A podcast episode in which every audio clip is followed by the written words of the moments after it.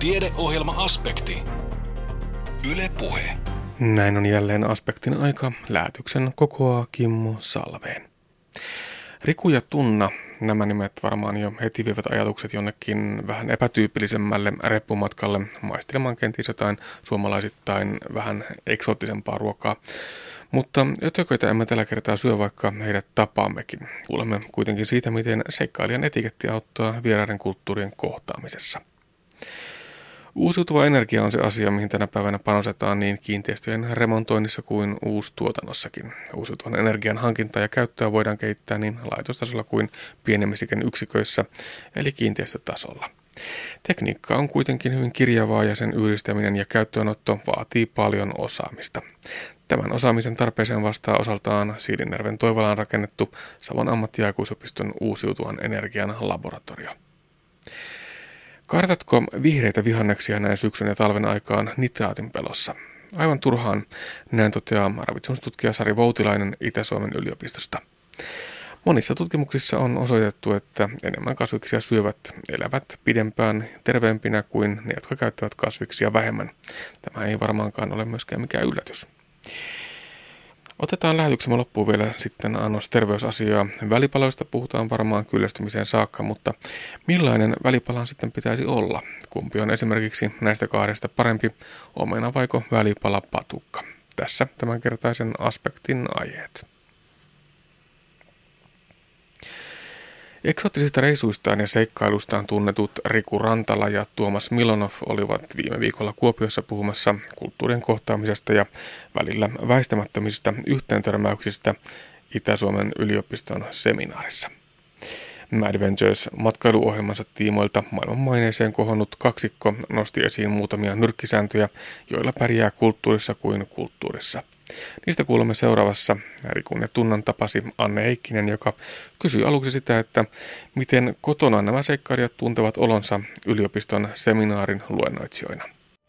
No kyllä me itse asiassa ollaan ihan kotonamme täälläkin. Me ollaan harjoiteltu hirveästi sitä, että pitäisi yrittää voida olla vähän niin kuin kotonaan kaikkialla, mutta me ollaan itse asiassa aika paljon käyty puhumassa yliopistoissa, ammattikorkeakouluissa ja muissakin kouluissa sekä yrittämisestä, luovalla yrittämisestä ja siihen yritystoimintaan rohkaistumisesta, omien unelmien toteuttamisesta, mutta myös sitten ehdottomasti myös näistä kulttuurien kohtaamista, koska niitä kaikki me ollaan harjoiteltu ja niissä me osa, jotain osataan. No joko se reissaaminen on vaihtunut ihan kokonaan tämän tyyppisiin konsultaatiotöihin? Ei missään nimessä. Kyllä me ollaan pyritty pitämään huolta siitä, että vaikka me ei ollakaan kameroiden kanssa lähetty reissaamaan vähän aikaan, niin me reissataan. Tämä koko meidän homma lähti siitä, että ei ollut reissareiden, aitojen reissareiden tekemää matkailuohjelmaa ja sitten päätettiin, että sinne on ilman muuta lähdettävä tekemään semmoista ohjelmaa. Maailmallakaan ei ollut semmoista tehty. Ja sen jälkeen ollaan ilman kameroita jatkettu reissaamista ja nyt ei ole kahtakaan kuukautta, kun mä oon lähdössä Intiaan perheeneni pariksi kuukaudeksi taas reissaamaan. Toki siellä tehdään myös töitä, mutta, mutta reissaaminen ja pitkään jossain muualla oleminen on pääasia. No olisitteko koskaan voineet kuvitella silloin, kun kaikki alkoi, että mihin se johtaa? Ei missään nimessä olisi voinut kuvitella. Silloin meillä oli kylmästi yksi ajatus. Yritetään jotenkin saada rahat meidän maailman ympäri reissuun ja se oli sitten se keino oli tehdä TV-ohjelma ja nälkä alkoi kasvaa syödessä ja mäkin huomasin, mulle asia paljastui sitten, miten paljon siihen liittyy työtä, niin mä ensin vähän kauhistuin, mutta sitten mä itse kiinnostuin ja ja kunnianhimo kasvua haluttiin, tehdä, haluttiin kertoa tarinoita, siitähän tässä loppujen lopuksi kysymys. Mutta ei sitä silloin ikinä kymmenen vuotta sitten arvannut, että jonain päivänä voisi tehdä tätä vieläkin ammatikseen kymmenen vuoden päästä ja elättää jopa perheensäkin sillä. Hmm. No tänään on puhuttu kulttuurien välisestä kohtaamisesta ja kulttuurien välisestä törmäämisestä. Te olette reissanneet ympäri maailmaa suomalaisina. Mikä on suomalaisuudessa sellaista oudointa? Mitä teistä ihmetellään, kun te menette tuonne maailmalle? Mä muistan joskus joku sanoi Goalla, että mitä te olette, mitä te suomalaiset olette tommosia ihmeellisiä niin kuin, vähän semmoisia niin tontun ja menninkäisen sekoituksia. Te olette niin pieniä lättäniä ja sitten niin kuin, jollain tavalla toi teidän niin kuin, ajatuksen juoksu on ihan kuin toiselta planeetalta. Ja, ja mä luulen, että se liittyy kieleen aika vahvasti. Suom, suom, suomen kieli on, on hyvin toisenlaista kuin esimerkiksi vaikka germaaniset kielet ja sitä on vaikea puhua ja suomeksi on melkein vaikea ajatellakin. Mä luulen, että suomen kieleen liittyy aika paljon. Mm. No miten mieli auki sinne maailmalle pitää mennä ja toisinpäin voiko sen kääntää niin päin, että kun meille Suomeen tulee vaikkapa maahanmuuttajia, niin miten mieli auki tännekin pitää tulla? No, tämä on nimenomaan kaksisuuntainen tie. Meidän mielestä ehdottomasti kannattaa mennä mieli auki maailmalle. Miksi? No sen takia tietenkin, että saa itse siitä matkasta jo ensinnäkin paljon enemmän irti, kun menee sinne silmät auki. Ja avoimin mielin. Tämä sama sääntö koskee, tämän samat säännöt koskee myös sitä, että me ollaan täällä kotimaassa tekemisissä kansainvälistymisen kanssa, globalisaation kanssa, maahanmuuttajien kanssa. Tämä ei tarkoita kuitenkaan sitä, että meidän tarvitsisi ikään kuin hyväksyä kaikki asiat, kaikki erilaiset Me voidaan ymmärtää niiden taustoja, kun me tiedetään niistä enemmän. Ja me voidaan myös ajatella sitä, miten hankalaa jollekin on oppia ne paikalliset säännöt, on se meillekin. Eikö me tarkoitan sitä, että, että, että, että meidän mielestä kyllä maassa pitää maan tavalla yrittää käyttäytyä. Se aina kannattaa ja auttaa. Toisille se on vaikeampaa, toisille se on helpompaa, mutta se pitää muistaa, että helpointa se on niille, jotka on saanut niin älyttömän hyvän koulutuksen ja niin hyvät eväät elämään kuin me täällä Suomessa saadaan. Ja se johtaa jo aika pitkälle, että sen takia meiltä sitä pitää myös ehkä enemmän myös vaatia. Ja tuossa kun kysyit, että mitä suomalaisista vielä ajat, ajatellaan, millaisia suomalaiset maailmalla on, niin kyllä semmoinen suomalainen nöyryys auttaa kaikkialla ja sen, sen kanssa on helppo reissata ihan missä tahansa. Ja äh, semmoisella nöyryydellä äh, maailmalla pärjää. Mm. No teillä on viisi semmoista nyrkkisääntöä, jotka eväänä pitäisi tuonne maailmalle lähteä ja jota voi ehkä soveltaa ylipäätään tällaiseen, kun ollaan tekemisissä eri kulttuurissa tulevien ihmisten kanssa. Otetaan niistä muutama. Älä yleistä. Niin, meistä jokainen on ennen kaikkea yksilö. Me ei olla jonkun tyypillisiä jonkun ryhmän edustajia, yksikään meistä ei ole. Jos kadulla tulee nainen vastaan, niin ei se ole tyypillinen nainen. Just tommonen nainenhan tuossa tuli. Tai nyt me ollaan täällä Savossa, Kuopiossa. Joo, to, no, to, no, siellä ne savolaiset oli just sellaisia savolaisia. Tämä ei pidä missään tapauksessa paikkaansa. Me itse ymmärretään tämä varsin hyvin, kun me puhutaan suomalaisista.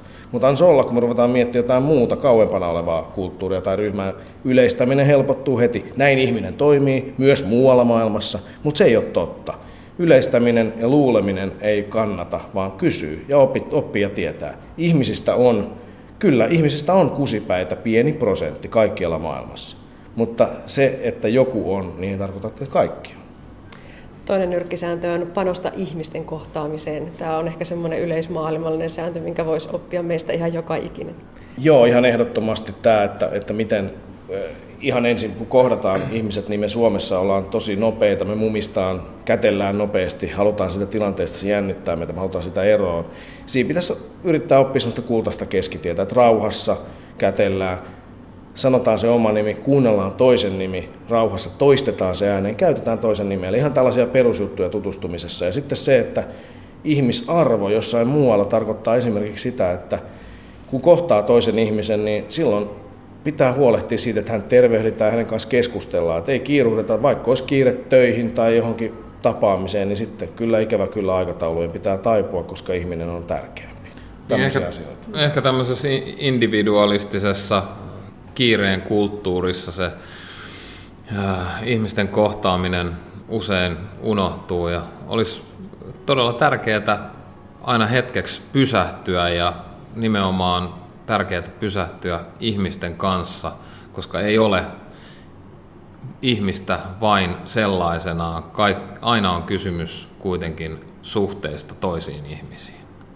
No mutta paljon on nähty ja seikkailijan etiketit kirjoitettu kirjojen ja kansien väliin, mutta mitä on vielä näkemättä? Mikä on sellainen sarka, mikä haluaisitte vielä kokeilla?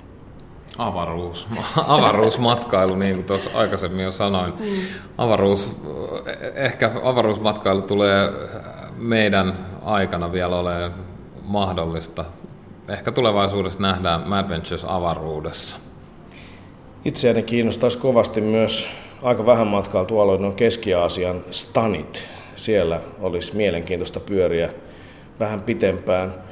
Toski, joskin kyllä hieman haastavaa reissaamisaluetta, etenkin näinä päivinä. No, to- todellisuudessa kyllä täytyy sanoa, että Suomessa matkailu on semmoista varmaan itselleni tulevaisuudessa tapahtuvaa toimintaa ja, ja varmaan kannattaa ihan ekologisuuden takia myös muidenkin harrastaa sitä. Ja Suomesta löytyy, kun lähtee tarpeeksi pitkälle, niin ymmärtää sen, että Suomesta löytyy aivan huikeita maailmanluokan paikkoja. Ja ihan loppuun vielä viimeinen kysymys. Te olette todella monen nuoren ja aikuisen ikääntyneenkin idoleita juuri tällä seikkailija-asenteella ja että mennään, mennään sinne ja, ja, ja ei välitetä niistä ennakkoluulosta tai esteistä. Kuinka vakavasti otatte tämän roolinne, että teitä todella katsotaan ja, ja seurataan ja otetaan oppia ja mallia? Kyllä me otetaan se rooli tosi vakavasti. Ö, aloitettiin tekemään TV-ohjelmaa ja TV-ohjelma jotta se on viihdyttävä ja hauska ja sitä katsottaisiin, niin siinä ei voi luetella erilaisia asioita, mitä esimerkiksi kirjassa voi. Kirja on toisenlainen käyttöliittymä ja just tämän takia me ollaan tehty ja harjoiteltu erilaisia media alustoja, esimerkiksi kirjoitettu kirjoja, ja nytkin uusi Marven Turesin maailmanselitys on kirjoitettu just siksi, että me halutaan kertoa niitä asioita, mitä me ollaan opittu. Kaikki semmoinen tieto ja data, mikä ei pysty TV-ohjelmassa hyvin välittämään, niin me tunnetaan, että meillä on myös pikku vastuu siitä, että me ollaan ehkä ainakin osiltaan saatu suomalaiset reissaamaan enemmän. Meillä on myös vastuu kertoa heille, mitä me ollaan opittu. Me taanoin kirjoitettiin kirja Mad Manners, joka on seikkailijan etiketti erilaisiin kulttuureihin. Nimenomaan sen takia, että kun meillä on joku pieni osuus siinä, että ihmiset on lähtenyt maailmalle, niin me tunnettiin, että meillä on myös velvollisuus kasvattaa ja opettaa heitä oppimaan kulttuureja. No mä väitän, että suomalaiset reissaajat keskimäärin on erittäin hyvää reissausporukkaa, suhtautuu muihin ihmisiin kunnioituksella ja ymmärtää ja tietää jotain myös siitä paikallisesta kulttuurista. Näin totesivat Riku Rantala ja Tuomas Milonov. He olivat vieraina Itä-Suomen yliopiston Intoa-hankkeen seminaarissa, jossa pohdittiin maahanmuuttaneiden työllistymisen polkuun liittyviä ongelmia. Mutta mikä on suurin este maahanmuuttajien työllistymisessä?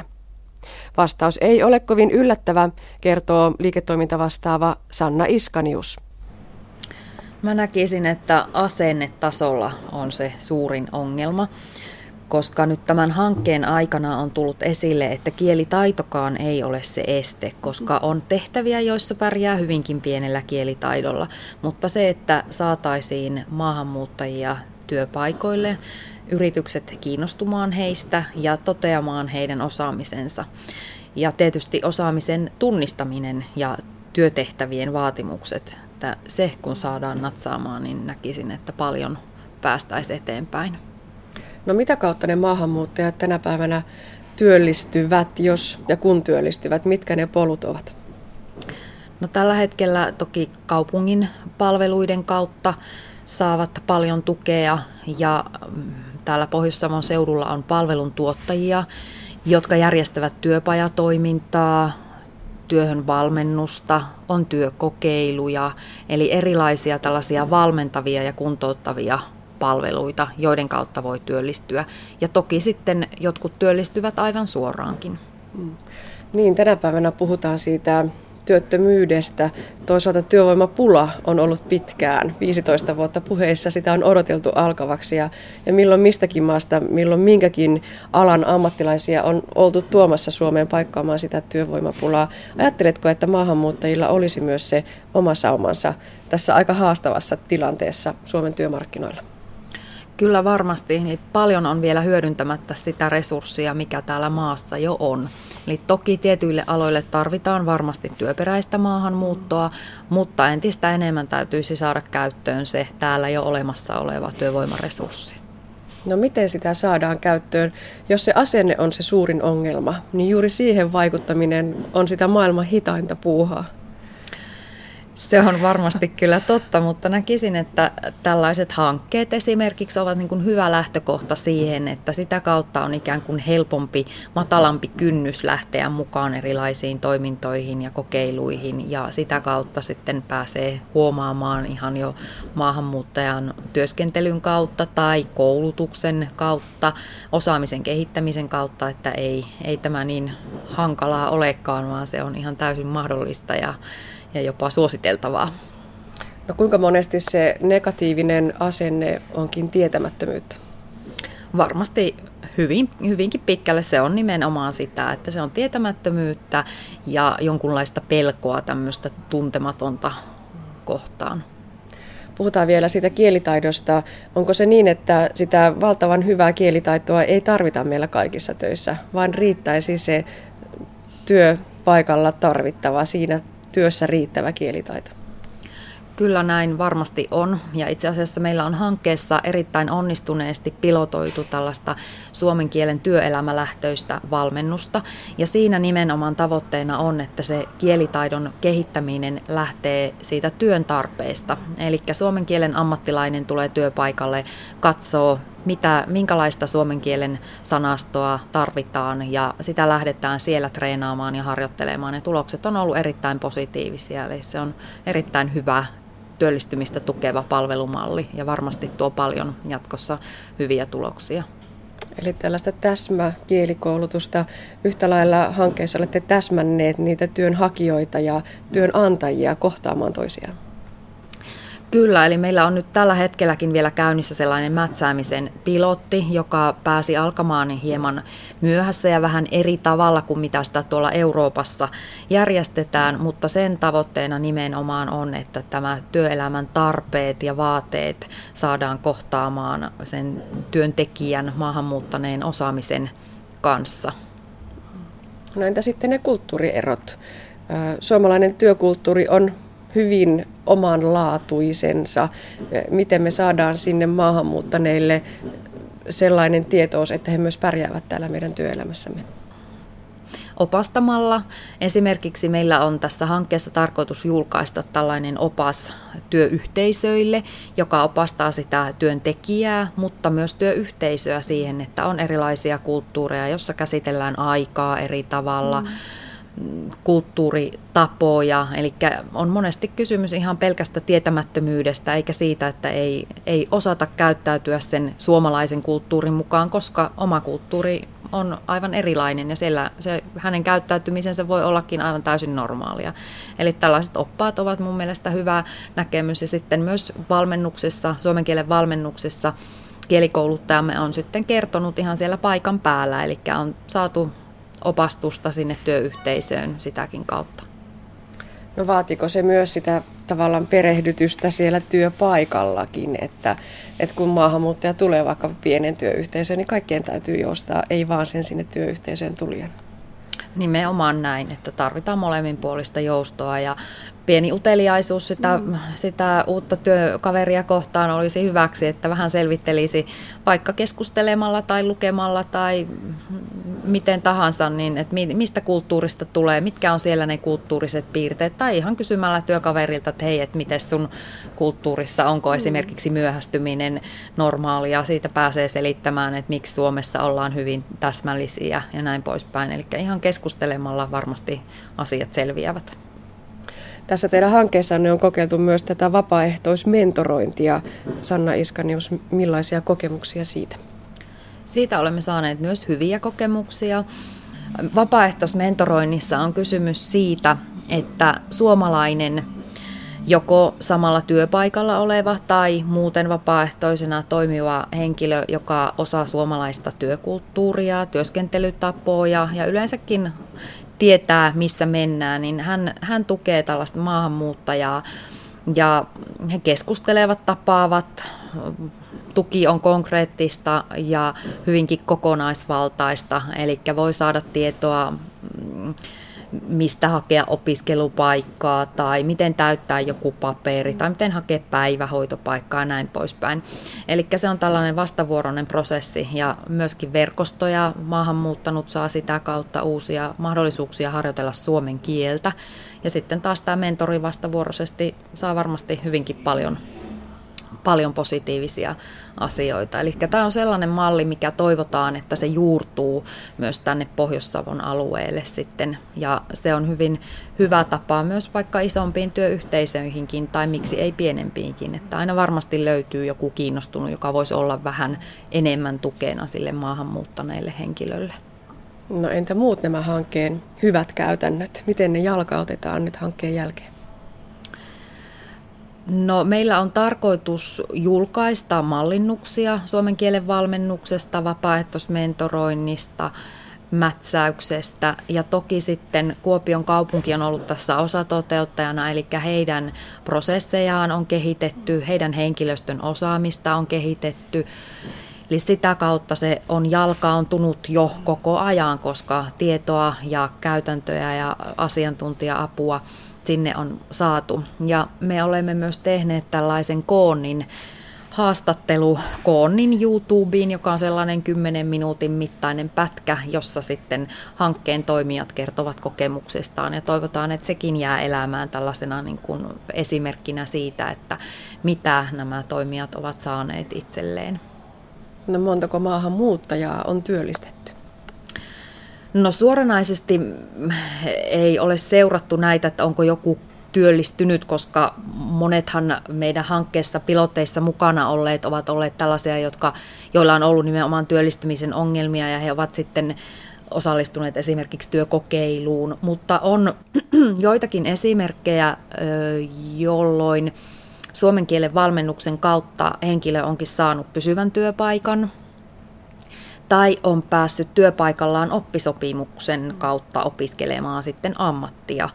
Ja on myös joitakin ö, tapauksia, joissa sitten suomen kielen valmentajan tukemana on päässyt mm, opiskelemaan ihan, ihan johonkin oppilaitokseen ja tutkin, suorittamaan tutkintoa.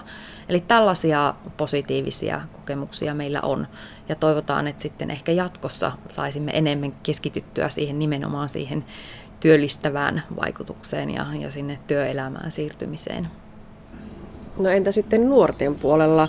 Nuorten maahanmuuttajien työllistymisestä varsinkin kannetaan huolta. Millaisia keinoja teillä on löydetty? Kehittämisryhmissä, moniammatillisissa ryhmissä nousi esiin huoli tällaisista kadonneista, niin sanotusta kadonneista maahanmuuttajanuorista, jotka eivät ole mukana missään palveluissa. Ja sitä kautta aloitettiin yhdessä tämän verkoston kanssa toteuttamaan, suunnittelemaan ja toteuttamaan tällaisia toiminnallisia infotilaisuuksia, jotka käsittelevät nuoria lähellä olevia asioita, muun muassa koulua, koulutusta, terveyttä, vapaa-aikaa, yleensä elämää Suomessa. Ja tavoitteena on saada heidät niin kuin aktivoitumaan ja käyttämään näitä palveluita, sitä kautta ehkäisemään syrjäytymistä. Näin totesi Sanna Iskanius Itä-Suomen yliopistosta. Toimittajana edellä oli Anne Heikkinen. Jos pohdit kotiisi lämmitysratkaisua, niin veikkaan, että listalla pyörii jotain uusiutuvan energian muotoja. Tarjolla on tänä päivänä huima määrä erilaisia ratkaisuja. Pelkästään erilaisia lämpöpumppuja löytyy aika monta. Maalämpöpumput, ilmalämpöpumput, poistoilmalämpöpumput, ilmavesilämpöpumput. Näitä vaihtoehtojahan riittää kuten siinäkin, miten se lämpö sitten sisällä käytetään hyödyksi. Uusiutuva energia on se asia, mihin tänä päivänä panostetaan niin kiinteistöjen remontoinnissa kuin uustuotannossakin. Uusiutuvan energian hankintaa ja käyttöä voidaan kehittää niin laitostasolla kuin pienemmissäkin yksiköissä eli kiinteistötasolla. Tekniikka on kuitenkin hyvin kirjavaa ja sen yhdistäminen ja käyttöönotto vaatii paljon osaamista. Ja tämän osaamisen tarpeeseen vastaa nyt osaltaan Siilinjärven Toivolaan rakennettu Savon ammattiaikuisopiston uusiutuvan energian laboratorio. Projektipäällikkö Janne Happonen. Joo, eli tässä kerran Toivola tämä energialaboratorio käyttötarkoitus on, on muun muassa se, että uusiutuva energian kehitykselle haasteena koulutukselle on, että me tarvitsemme – osaajia, joilla on eri energiatuotantotapoihin liittyvää perusosaamista, energian hyödyntämiseen liittyvää soveltamisosaamista, eri energiamuotojen yhdistelmäosaamista ja näiden energiamuotojen käyttöön liittyvää automaatiosäätöosaamista sekä energialaitteiden huolto- ja korjausosaamista. Ja näihin aihealueisiin opetusta annetaan tällä Toivola uusiutuva energia oppimislaboratoriossa jossa yhteisenä keskeisenä energiamuotoja yhdistävänä tekniikkana on lämpöpumpputekniikka sen eri muodoissa. Ja teknisinä ratkaisuna niin sanotut hybridiratkaisut aurinkoenergian kanssa. Ja täällä annetaan koulutusta niin eri alojen perustutkintoihin johtaen kuin sitten lisää- ja täydennyskoulutusta sen eri muodoissa. No nyt kun näitä uusiutuvia energioita mietitään ihan asumisenkin näkökulmasta, niin monellahan se ajava voima siellä on raha, eli säästetään rahaa, mutta onhan siellä muitakin tavoitteita, energia, riippumattomuutta ja muuta. Joo, kyllä meillä yhteiskunta edelleen on hyvin paljon ollut riippuvainen näistä fossiilisista polttoaineista, mutta tämä energiakäyttö ei ole kuitenkaan kestävä vaihtoehto. Jos ajatellaan tästä eteenpäin menoa, niin kyllähän öljyhinta on tasaisen tahtiin ollut nousussa ja tämä aiheuttaa myös tämmöisiä kohoavia epävakaita energiakustannuksia. Ja myös jos fossiilisia polttoaineita ajatellaan, niin kyllähän nämä energialähteet loppuu jossakin vaiheessa. Ja jos Euroopasta katsoen katsotaan, niin niiden sijainti on sitä maantieteellisesti ja poliittisesti aika hankalilla alueilla. Ja mahdollisesti nämä aiheuttaa sitten seuraavien kymmenenkin vuosien aikana erilaisia jakelukatkoksia ja, ja tietynlaisia kiistoja näistä energialähteistä. Ja siinäkin määrin ajateltuna uusiutuva energiaan perustuvat vaikka puu- ja bioaineisiin ja biopolttoaineisiin perustuvat ratkaisut on erittäin perusteltuja. Ja sitten lisäksi nämä, tämä, tämä käytön tehostaminen, turhan käytön poistaminen ja tämä ilmainen energia, eli aurinko ja tuuli. Siinähän ei tarvitse tätä muuta kuin nämä laite- ja infra, infrakustannukset, mitä siihen tulee. Kyllä näin on, ja niissä nyt on niin kuin aurinkoenergia saatavuus on valtavan suuri, että, että muun muassa maalämpö, niin sehän on aurinkoenergiasta olevaa, niin kuin myös tuulikin on loppujen lopuksi aurinkoenergiaa synnyttämää energiamuoto, josta sitten toki näissä on, muodoissa aina on tarkasteltava niitä tarkasti, että katsotaan aluekohtaisesti, mikä kussakin tilanteessa on järkevää. Energian kulutusta lähestytään monesta suunnasta. Kulutusta pyritään vähentämään muuttamalla käyttäytymistä ekologisempaan suuntaan. Taloja tiivistetään niin uusien kuin vanhojenkin rakennusten kohdalla. Käytetyssä energiassa pyritään yhä vihreämpään suuntaan ja tehostamaan käytetystä energiasta saatavaa hyötyä esimerkiksi erilaisten lämpöpumppujen avulla. Projektipäällikkö Janne Happonen Savon ammattiaikuisopistosta. Uusiutuva energia on tänä päivänä ihan selvästi se asia, mihinkä rakentamispuolella niin korjausrakentamisessa kuin uudisrakentamisessakin panostetaan. Joo, kyllä näin on asian laita ja nyt rakennusmääräystenkin kautta ollaan menossa tähän suuntaan, että entistä enemmän kiinnitetään huomio siihen, millä rakennukset lämmitetään ja mitä primäärienergiamuotoa käytetään. Aikaisemmin nuo primäärienergiamuodot oli lähinnä sähkö ja öljy. Ehkä tänä päivänä nimenomaan näiden käytöstä pyritään pääsemään yhä enemmän ja enemmän irti. Tai sähköhän tietysti aina tarvitaan, mutta sen määrää pyritään vähentämään.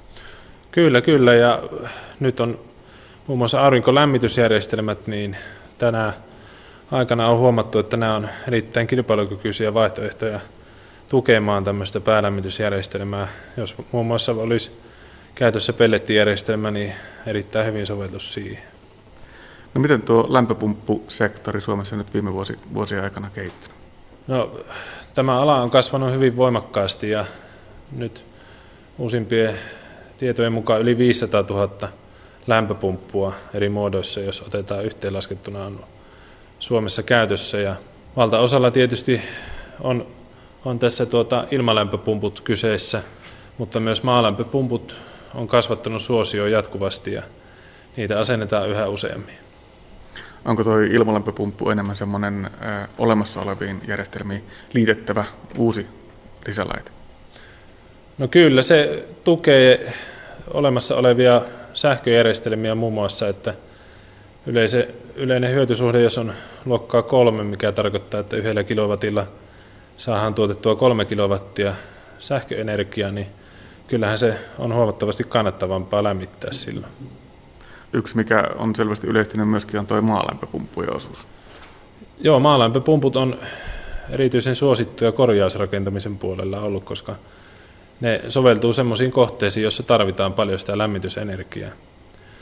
Ja tuota, tällöin maalämpöpumppujen takaisinmaksuaika on tietysti suhteessa lyhyt, kun taas näissä uudisrakennuksissa, missä ei välttämättä enää energiaa niin paljon tarvita, niin suosio todennäköisesti lähtee nousuun tässä poistoilmalämpöpumppu puolella. No nyt kun näitä on ilmalämpöpumppuja, ilmavesilämpöpumppuja, poistoilmalämpöpumppuja, maalämpöpumppuja, niin miten helppo ihmisten ylipäätään päästä tekemään se oikea valinta tässä ää, aika kirjavassa vaihtoehtojen maailmassa? Toki haastavaa se on, koska tuota, alalla on monenlaista tietoa liikkeelle ja tietysti semmoista yhtä oikeaa ratkaisua ei välttämättä voikaan esittää, mutta hyviä suosituksia on olemassa ja niitä kannattaa tutustua muun muassa Motivalla on muutamia julkaisuja, jotka, jossa kerrotaan lämpöpumppujen perusperiaatteista ja näihin kuluttajan kannattaa kyllä tutustua etukäteen ennen kuin lähtee hankkimaan tällaista laitetta. Mitä tuo lämpöpumppujen osalta nyt sitten näyttää, mihinkä suuntaan ollaan jatkossa menossa? No kyllä suosio varmasti tulee vielä kasvamaan lähivuosina ja tämä tietysti luo uutta alaa niin huolto- ja korjauspuolelle kanssa, että täytyy muistaa se, että myös lämpöpumput on laitteita, että nekin tarvii sitä huoltoa ja korjausta säännöllisesti, että maalämpöpumpuissa se voi olla vähän pitempi se väli, mutta kuitenkin säätö ja tämmöinen yleinen kunnossapito niin tarvitaan näillekin laitteille. Miltä nyt sitten näyttää nyt, kun rakennusmääräykset muuttuu vähitellen ja tulee näitä passiivitaloja ja muita, niin miten se vaikuttaa tähän lämmitystarpeeseen? No lämmitystarve tulee tietysti madaltumaan, koska, koska ei tarvita sitä energiaa niin paljon kuin on suuremmat eristepaksuudet ja sitä kautta lämpövuodot on pienemmät. Eli silloin myös näkisin näin, että lämpöpumppupuolella niin hyvin kilpailukykyiseksi tulee nämä poistoilmalämpöpumput ja ilmavesilämpöpumput. Myös maalämpöpumput on hyvin käyttökohteesta riippuvia siten, että suuret kohteet, jossa se energiamäärä on suuri, niin maalämpöpumppu on vielä edullinen vaihtoehto. Mutta varmasti ollaan menossa siihen suuntaan, että nämä muut ratkaisut rupeaa lisääntymään ja pikkusen tuo maalämpöpumppujen osuus vähenee. Tarjolla on siis huima määrä erilaista arsenaalia. Maalämpöpumput, ilmalämpöpumput, poistoilmalämpöpumput, ilmavesilämpöpumput, pelkästään erilaisia pumppuja riittää. Sen päälle tulee vielä pellettiä, puuta, brikettiä ja muuta poltettavaa, aurinkokennot, tyhjiöputket, jopa tuulienergia. Valinnan varaa siis riittää. Yleensä päädytään johonkin useamman tekniikan yhdistävään hybridiratkaisuun. Itse valinta on vaikea ja vaatii paljon paneutumista, mutta niin on laitteiston mitoittaminenkin. Väärä mitoitus voi tulla kalliiksi jo hankintavaiheessa tai syödä ratkaisulla haettavia taloudellisia säästöjä. Käytännössä esimerkiksi maalämpöpumpuissa sorrutaan usein täystehomitoitukseen, kun pitäisi pyrkiä osatehomitoitukseen. Projektipäällikkö Janne Happonen. No tässä mitoituspuolella on ollut tuota, varmasti aika paljon väärinymmärryksiäkin ja ainakin omien kokemusten ja tietojen mukaan suuri osa pumpuista on ollut ylimitoitettuja, eli siellä on käyty täystehomitoitusta, mikä ei välttämättä anna sitä parasta hyötysuhdetta sitten – jos katsottaisiin, että lähettäisikin osatehon mitoitukseen, jossa, jossa voidaan ne muutamat viikon aikaiset piikit energian tarpeessa sitten sähköllä tukien tuota, hyödy, käyttää. Eli sähköllä voidaan ottaa tämä piikki siten, että ei, ei käytetä koko, koko tehosta maalämpöpumppua siinä.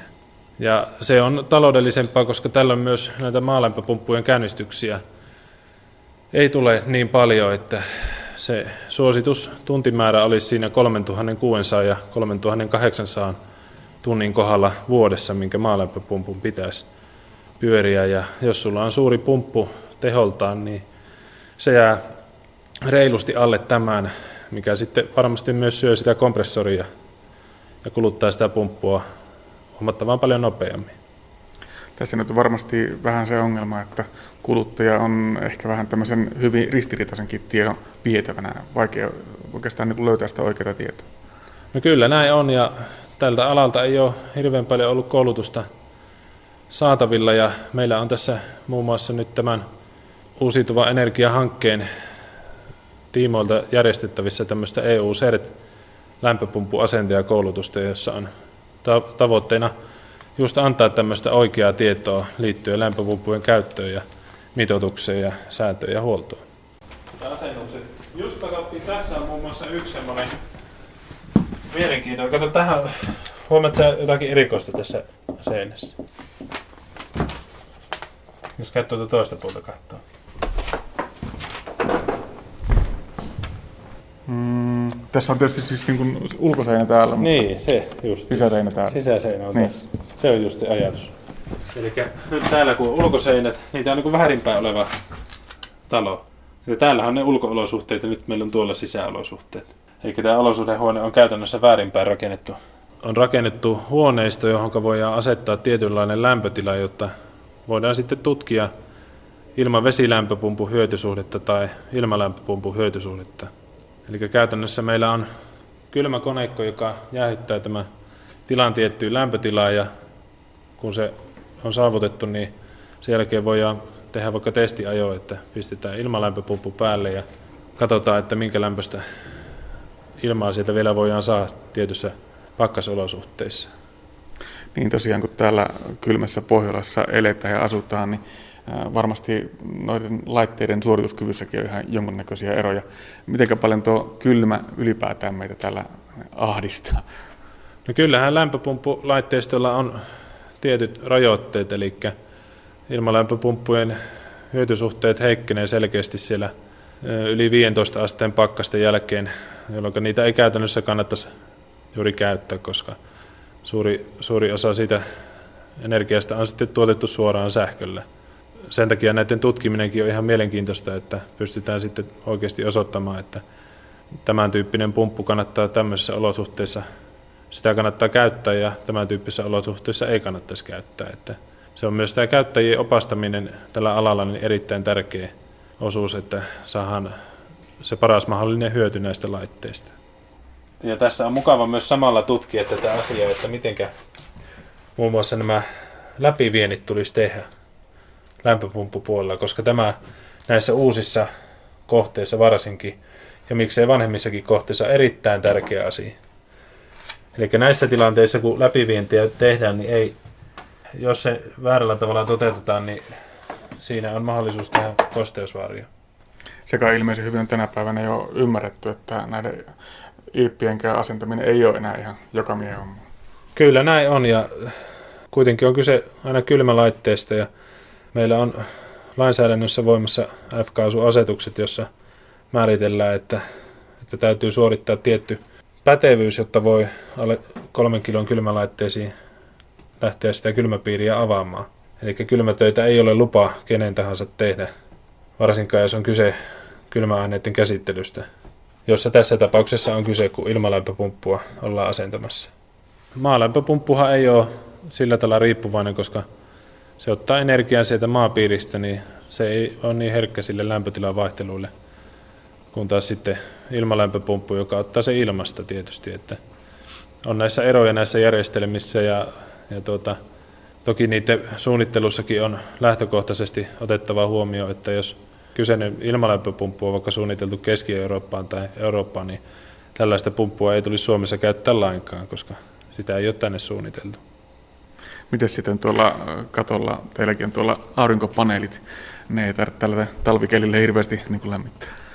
Joo, aurinko, aurinkosähköjärjestelmät ja aurinkolämpöjärjestelmät ei ole Suomen olosuhteissa kuitenkaan toimivia talviaikaan juurikaan, että, että, eikä niitä ole siihen tarkoitettukaan, että se 90 prosenttia siitä aurinkolämpöjärjestelmien muun muassa energiasta saadaan siinä maaliskuun ja syyskuun välisinä aikana, jolloin sitä on paras hyötykin käyttäjälle. Erilaiset energiaratkaisut ovat kaikessa monimutkaisuudessaan kuitenkin vain yksi osa kokonaisuutta. Jotta ratkaisuista saataisiin paras hyöty, rakennusten on oltava myös tiiviitä. Nykyiset ja tulevat vaatimukset niin uudisrakentamisen kuin remontoinninkin osalta ovat kovia. Viime aikoina onkin noussut esiin pelkoa siitä, että jatkuvasti tiukkenevilla tiiveysvaatimuksilla ollaan luomassa uutta pullotalojen sukupolvea. Projektipäällikkö Janne Happonen.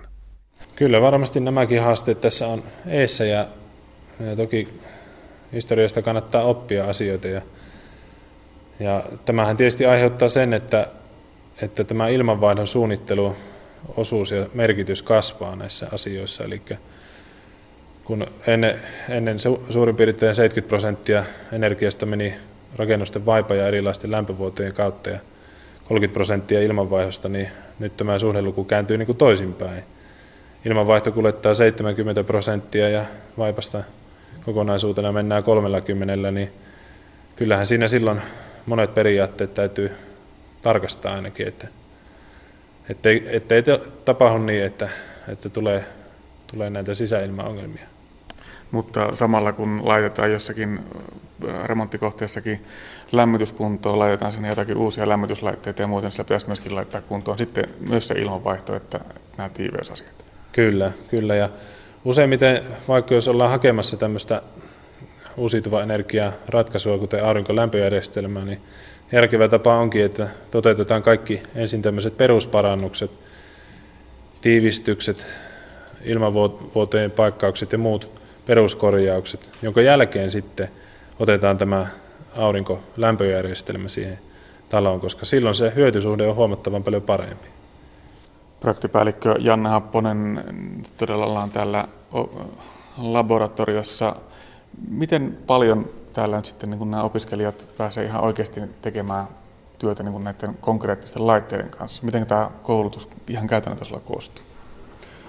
No käytännön tasolla tietysti mennään tutkinnon perusteiden mukaisissa vaatimuksissa, eli mitä, mitä on määritelty tuonne opetushallituksen tutkin, tutkintoihin ja sitä kautta rakennetaan sitten sitä opetusympäristöä tässä myös vastaamaan niitä, mutta näillä pystytään myös antamaan semmoista syventävää opetusta, mitä, mitä ei ehkä ihan suoraan siitä kohti ole löytynyt tai ainakin lisäämään ja parantamaan niitä opetuksia, mitä meillä on ollut jo tähän saakka. Ja toki nämä tuo lisää semmoista ihan uudenlaista opetusta, eli muun muassa tämä aurinkolämmityspuoli on ja tämän opetuksen antaminen perusopiskelijoille ja alalla olijoille niin on äärimmäisen tärkeää, jotta sitten tämä ala pääsee oikealla tavalla kehittymään. Koska tällä alueella on monenlaista tietoa ja monenlaista osaamista tällä hetkellä. Ja jos huonosti on asennettu järjestelmä, niin käytännössä se hyöty voi mennä siihen huonoon asennukseen. Eli tämä täällä annettava opetus käytännössä sitten säteilee tähän alueeseen niin asukkaiden hyvinvointiin kuin myöskin sitten näiden yritys, yritysten osaamiseen. Kyllä, varmasti näin on ja tavoitteena onkin, että muun muassa sellaiset henkilöt, joilla on ollut osaamista tämmöisten fossiilisiin polttoaineisiin perustuviin lämmitysratkaisuihin, kuten öljypolttimoitteja ja niiden huoltoon, niin he voisivat käydä sitten täydennyskurssilla täällä opiskelemassa, kuinka aurinkolämmitysjärjestelmät voidaan tämmöisiin kohteisiin asentaa. No voidaanko tätä laboratoriota nyt sitten miten paljon käyttää tämmöiseen ihan tutkimustyöhön? Tällä alalla kuitenkin tarvitaan enemmän tai vähemmän tämmöistä soveltavaa ja hyvin käytännönläheistäkin tutkimista.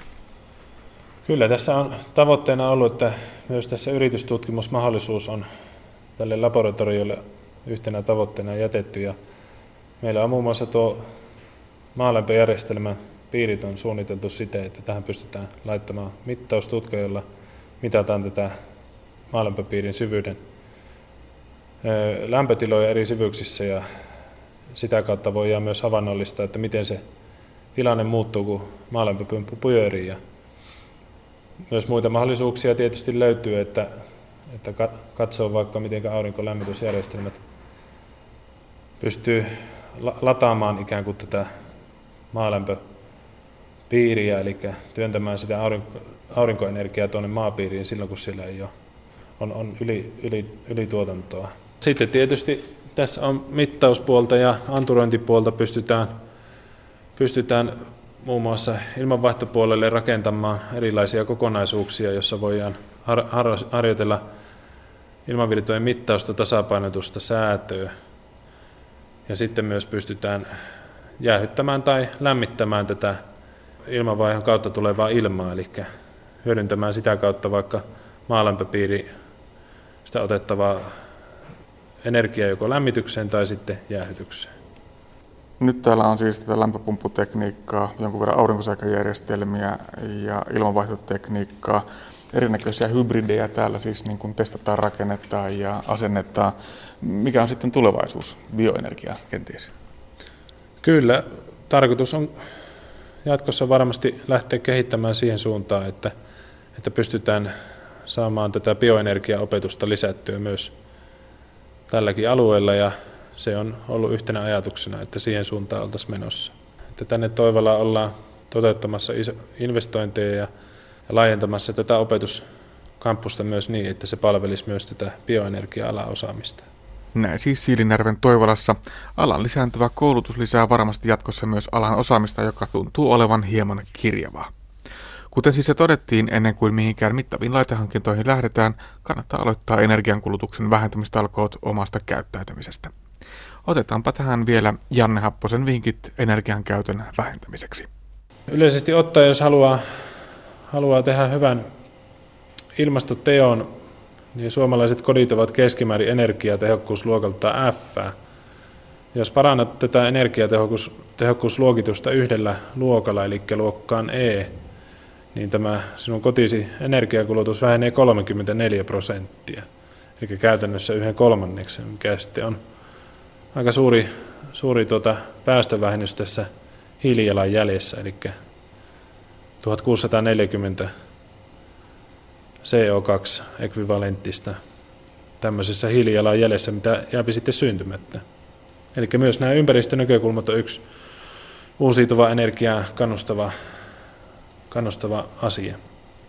Minkälaisia toimenpiteitä tuo yhden energiatehokkausluokan saavuttaminen se käytännössä sitten tarkoittaa?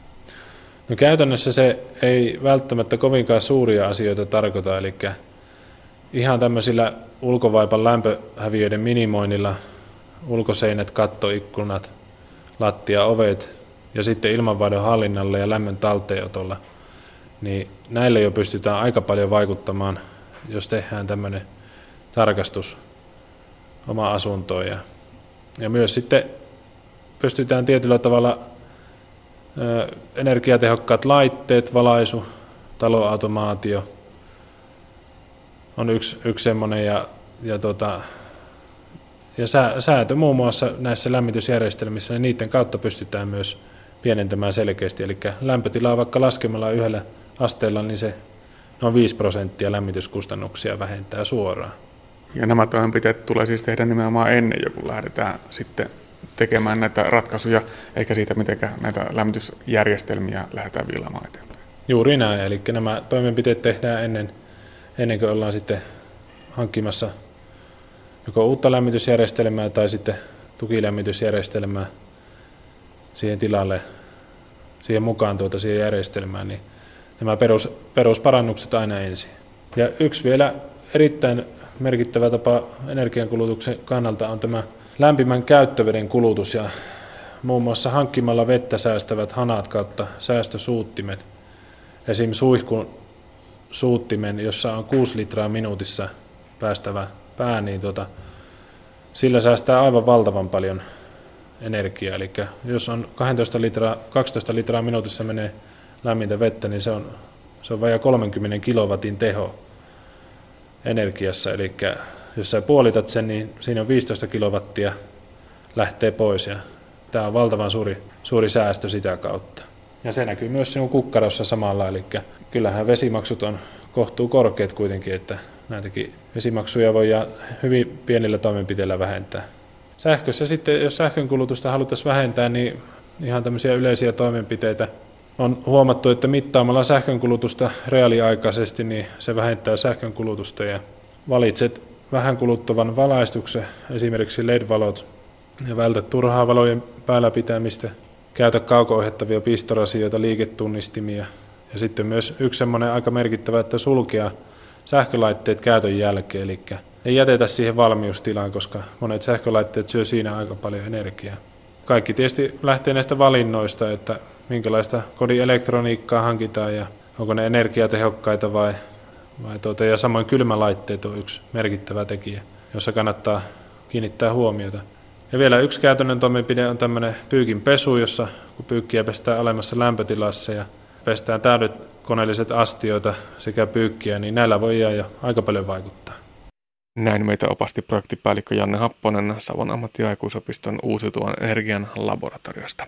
Kuuntelet siis aspektia, jonka kokoaa Kimmo Salveen. Tiedeohjelma Aspekti. Yle Puhe. Vihreät vihannekset, kuten lehtisalaatit ja pinaatti, saattavat näin syksyn ja talven aikaan olla melkoisia nitraattipommeja. Esimerkiksi rukolasalattia ei ole hyvä popsia mielin määrin. Mutta pitääkö vihreitä vihanneksia kartella nitraatin pelossa? Tästä kuulemme seuraavassa. Anne Heikkisen haaseltavana on ravitsemustutkija Sari Voutilainen. Nitraatti on yhdiste, joka esiintyy luonnossaan hyvin monina erilaisina yhdisteinä. Ravintoon sitä kertyy joko ihan luonnostaan tai sitten lannotuksen seurauksena tulee kasveihin ja juomaveteen. Kasvikset on hyvin merkittävä nitraattien lähde. Noin 80 prosenttia ravinnon nitraateista tulee kasviksista. Loppuosa tulee sitten juomavedestä ja pieni osa alle 10 prosenttia tulee lisäaineena muun muassa juustoista ja kalasäilykkeistä. No miksi se nitraatti on niin vaarallista? Mm, nitraatti saattaa olla ongelmallista, koska se muuttuu elimistössä muiksi yhdisteiksi, esimerkiksi nitreitiksi. Nitreitti puolestaan saattaa muun muassa muuttaa verenkierrossa hemoglobiinin sisältämän raudan sellaiseen muotoon, ettei se pysty enää kuljettamaan happea tehokkaasti. Herkimpiä tälle saattaa olla pienet lapset, jotka käyttää paljon nitraattia sisältävää kaivovettä – mutta kyllä tämä saattaa olla merkittävä tekijä myös esimerkiksi rukolan tai pinaatin suurkuluttajille. Mutta täytyy muistaa, että nämä ryhmät on Suomessa hyvin pieniä. No perinteisesti me suomalaiset olemme saaneet nitraatit perunasta ja ö, Kiinan kaalista, ehkä myöskin punajuuresta. Mitä muita nitraatin lähteitä meillä ravinnossa luontaisesti on? No Kasviksissahan nitraattipitoisuudet vaihtelee lajettain, niin kuin sanoit, niin paljon. Ja eniten sitä tosiaan vihreälehtisissä kasviksissa, salaateissa ja punajuuressa. Mutta harvempi näitä tietysti käyttää isoja määriä päivittäin. EU-lainsäädännössä on määritetty enimmäispitoisuusrajoja kasviksista pinaatille, lehtisalaatille, jäävuorisalaatille ja nyt viimeisimpänä ruukolalle. No kuinka paljon näitä mainittuja kasviksia pitäisi syödä, jotta se turvallinen raja ylittyy? Näille on määritetty tosiaan näitä korkeimpia hyväksyttäviä päiväsaanteja näille yhdisteille. Ja aikuiselle semmoiselle 70 kiloa painavalle ihmiselle on asetettu, no, että saisi saada noin 300 milligrammaa nitraattia päivässä. Ja rukolalla se täyttyy jo noin 50 grammasta. Mutta on kuitenkin hyvä muistaa, että rukola on tosi kevyttä ja tuo 50 grammaa on erittäin iso kasa. Eli jos syö normaalia sekaruokaa, niin niitä värikkäitäkään kasviksia ja sitä vihreää ei näin talvisaikaankaan kannata karttaa sen nitraatin pelossa. Ei missään nimessä tarvitse karttaa näiden nitraattien takia. Ja nämä laskelmat on tehty sillä perusteella, että on asetettu tällainen korkein hyväksyttävä päiväsaanti, eli ADI-arvo, joka on laskennallinen arvo sille, että kuinka paljon ihminen saisi altistua tälle aineelle päivittäin, siis joka päivä läpi elämänsä ilman, että siitä aiheutuu terveydellisiä ongelmia. Eli satunnaisella päiväylityksellä ei ole yhtään mitään merkitystä. Mä uskon, että on erittäin harvinaista, että joku saisi kasviksista näin paljon nitraattia joka päivä läpi elämän. Etenkin kun muistaa, että hyvin monissa tutkimuksissa on osoitettu, että enemmän kasviksia syövät elävät pidempään terveempinä kuin ne, jotka käyttävät kasviksia vähemmän. No onko se näin, että tämä nitraattiongelma on erityisesti talviaikaan, kun niitä kasviksia kasvatetaan tuolla kasvihuoneessa ja keinovalolla? Joo, kyllä se on ihan tutkittua tosiasiaa, että talvikausi vaikuttaa kasvisten nitraattipitoisuuksiin sillä, että katteen alla ja sisällä kasvatetuissa salaateissa on jonkin verran enemmän nitraattia kuin mitä kesäaikana avomaalla korjatussa kasviksissa on. Jos kasvisten nitraateista on huolissaan, niin saantia voi helposti vähentää paitsi välttelemällä näitä reilummin nitraattia sisältäviä kasviksia, myös niiden käsittelyllä esimerkiksi huuhtelemalla, ryöppäämällä tai kuorimalla. Salaatista voi myös poistaa uloimmat lehdet ennen sen nauttimista. Käsittely vaikuttaa paljon. Esimerkiksi kaupasta ostetussa pakastepinaatissa on jäljellä enää vain noin puolet tuorepinaatin nitraatista. Ja ehkä on hyvä muistaa myös, että salaateissa kannattaa vaihella lajeja, eikä syödä vaikkapa sitä rukolaa isoja määriä joka päivä. Vihreiden vihannesten nitraateista kertoi ravitsemustutkija Sari Voutilainen Itä-Suomen yliopistosta. Otetaan tähän loppuun vielä annos terveysasiaa. Välipaloista puhutaan varmaan kyllästymisen saakka, mutta millainen sitten olisi hyvä välipala? Kumpi on esimerkiksi näistä kahdesta parempi, omena vaiko välipala patukka? Tähän vastaa seuraavassa ravitsemusterapeutti Anne-Maari Tuovinen.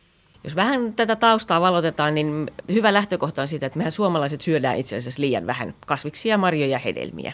Ja Finravintotutkimus, mikä on tehty siis edellisen kerran 2007, niin sen mukaan miehille se on vähän reilu 300 ja grammaa päivässä ja naisilla, naisilla semmoinen vähän vajaa 400 grammaa päivässä. Ja kun suositus olisi kuitenkin se puoli kiloa päivässä niitä kasviksia, marjoja ja hedelmiä yhteensä, niin lähtökohtaisesti voisi ajatella äkkiä, että omena välipalana on tietysti hirveän hyvä vaihtoehto. Näin se onkin. Se on yksi vaihtoehto, mutta että onko välipalapatukka sitten hirveän huono vaihtoehto? Ei, ei välttämättä. Sillä on hirveän paljon, vaihtelee siitä, että minkälaisia vaihtoehtoja on olemassa ja mitä, minkälaisia valintoja tekee ja minkälainen on se, niin kuin se kokonaisuudessaan se ruokavalio.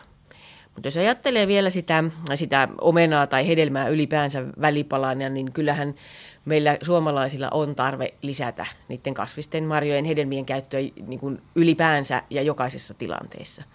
Erityisesti tietysti siitä syystä, että siellä on paljon vitamiineja, kivennäisaineita ja, ja kuituja ja, ja tietysti ne täydentää sitä ruokavalioa hyvästi ja toisaalta myös keventää, kun tämähän on näin kevättä kohti aina se yleinen kysymys, että kuinka keventää ruokavaliota. Kaikkien paras keino siihen on se, että lisää runsaasti kasviksia, marjoja ja hedelmiä. Eli määrää lisätään, mutta ruokavalio keventyy, jos sitä haluaa. Mutta välipalaa, jos ajatellaan sellaisen kokonaisuutena, niin on hirvittävän hyvä ohje, kuinka se välipala voisi koostaa, on se, että, että silloin kun siihen kuuluu aina jotain kasvismarja hedelmäryhmästä, siihen kuuluu jotain viljatuotetta ja, ja sitten siihen voi ottaa lisäksi jotain, jotain proteiinipitoista, jotain maitotaloustuotetta tai leikkelettä. Ja kun, kun ainakin tämä, niin kun tämä kasvis- ja marja hedelmäosuus ja se viljaosuus siellä on, niin koostetaan erittäin hyvä, edullinen, monipuolinen välipala. Ja tämä on varmastikin sellainen asia, joka on, on päässyt meiltä jonkin verran unohtumaankin, että se, se leipä ja kurkku voi leipä lasi maitoa on ihan äärettömän hyvä vaihtoehto sen omenan tai sen välipala patukan korvikkeeksi. Mutta että tosiaankin niin tuota, välipalan koostamisessa kannattaa kyllä miettiä. Ja erityisesti meidän vanhempien, kun niille lapsille sinne kotiin laitetaan niitä, niitä välipaloja tarjolle, että siellä aina myös on se hedelmä, marja, kasvisosuus siellä. Se on yksi osa sitä välipalaa. Jos verrataan sitten, tuota, mitä etuja siinä, siinä jossakin välipalapatukassa on, tietysti niitä vaihtoehtoja tosiaankin on erilaisia. Useasti näiden välipalopatukoiden ongelma on se, että sillä on aika paljon sokeria. Ja sitä kautta niin kuin energiamäärät selkeästi lisääntyy. No taas joissakin tilanteissa se voi olla ihan hyvä vaihtoehto. Lapsi tai aikuinen, joka liikkuu paljon ja ei, ei jaksa syödä tai ei ehdi syödä riittävää määrää, niin välipalapatukalla voidaan ihan hyvästi korvata. Tai se, se voi olla lisänä jollekin, jollekin välipalalle. Mutta niiden välipalapatukoiden kohdalla kannattaa kyllä katsoa sitä sokerimäärää, kuinka paljon sillä on. Ja sitten tietysti semmoinen taloudellisuuskysymys, että jos mietitään, että paljonko maksaa välipalapatukka tai vaikka kilo omenoita tällä hetkellä, niin siinä on, siinä on tietysti huomattava ero. Et sekin, sekin näkökulma on ihan hyvä, hyvä muistaa. Välipala patukoiden ja, ja samoin kuin hedelmien niin kuin se positiivinen puoli sillä, että se on aina hyvä ottaa mukaan.